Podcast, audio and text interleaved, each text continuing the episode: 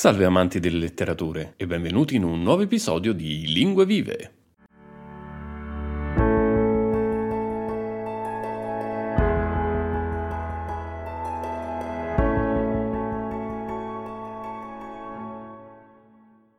Oggi andremo a parlare di un altro giambografo famoso, ovvero Semonide. Seppur nato a Samo, come spesso capitava in questo periodo di colonizzazione, Semonide guidò alcuni suoi concittadini verso l'isola di Amorgo, nelle Sporadi, poco lontana dall'Anasso di Archiloco. Qui la mia formazione di storico mi costringe a fare un piccolo excursus che spero possa interessarvi. Tra l'VIII e il VII secolo a.C. fiorisce infatti la cosiddetta seconda colonizzazione, in contrapposizione con la cosiddetta prima colonizzazione, che era avvenuta intorno all'undicesimo secolo aveva comportato uno spostamento di Ioni, Dori ed Eoli verso la Grecia continentale, le isole e l'Asia minore costiera. Presumibilmente questo fenomeno era già terminato nell'VIII secolo. Questa seconda colonizzazione aveva invece diverse motivazioni, ma tra tutte era dovuta principalmente e probabilmente a un sovrappopolamento e alla scarsità di risorse che questo aveva comportato. Oltre a questo ci furono colonizzazioni per motivi di conflitti interni nelle poleis e anche per creare nuovi punti di riferimento commerciali, probabilmente in contrapposizione con gli empori fenici. Questo fenomeno ebbe un respiro molto ampio e arrivò da una parte fino al Mar Nero e dall'altra fino al Mar Mediterraneo, con colonie che arrivarono fino all'odierna Malaga e in Italia si crearono città come Cuma, Locri, Messina, Catania, Siracusa e Taranto, che tra l'altro è l'unica colonia spartana. Atene, invece, non fondò mai colonie, probabilmente perché aveva risorse a sufficienza per poter mantenere la popolazione, così come Sparta del resto. Ci tengo a precisare che, specie per la prima colonizzazione, parlare di colonizzazione non è del tutto corretto perché si tratta in realtà di un fenomeno migratorio dovuto alla spinta di diverse popolazioni che si avvicendarono. Le colonizzazioni non sempre erano pacifiche, ma portarono generalmente alla creazione di aree in cui la popolazione greca e quella locale andarono a mescolarsi.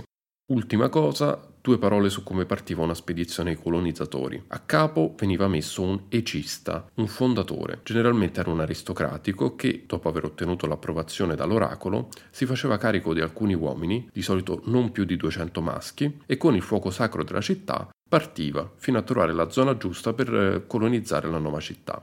Essendo fondatore, l'Ecista diventava anche un eroe e come tale veniva ricordato dalla città.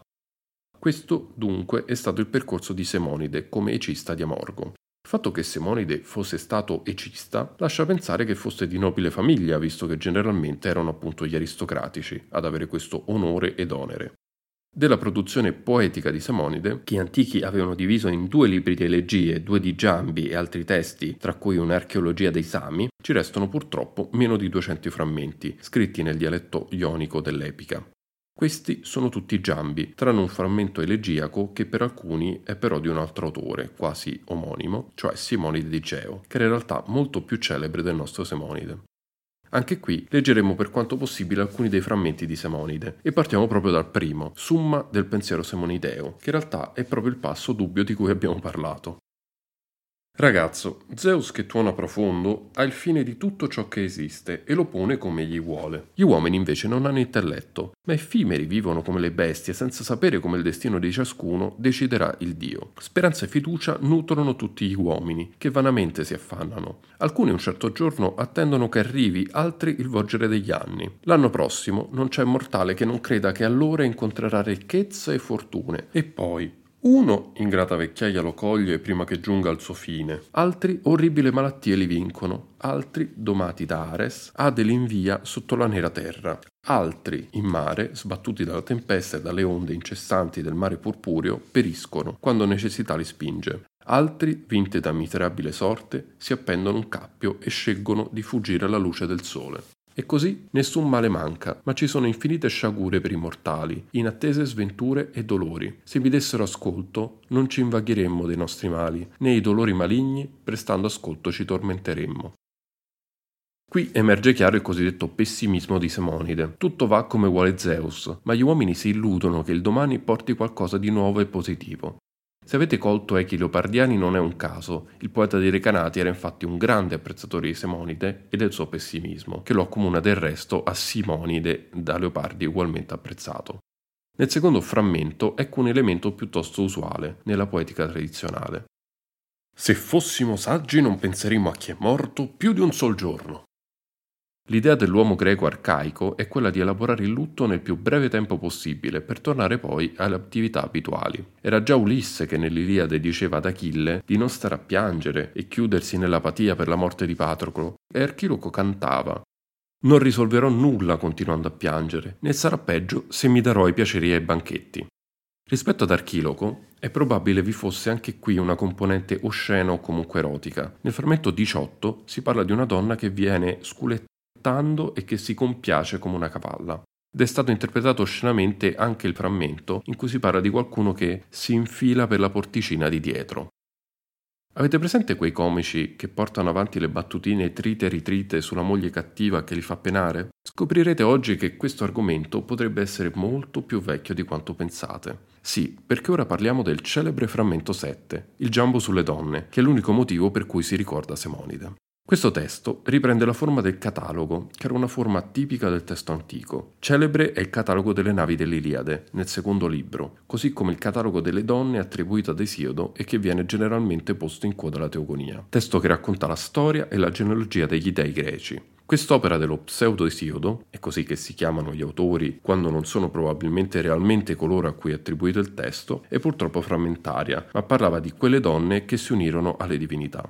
Se poi facciamo un salto dal VII al V secolo, dove Erodoto, nel libro settimo delle sue storie, costruisce di fatto un catalogo degli alleati dei persiani, descrivendo gli incredibili costumi dei soldati delle aree più periferiche che erano così particolari che si è pensato che o fosse un'invenzione dell'autore o che si trattasse sostanzialmente di un'arma da inviare in fase iniziale per spaventare i nemici o addirittura che fossero semplice carne da macello.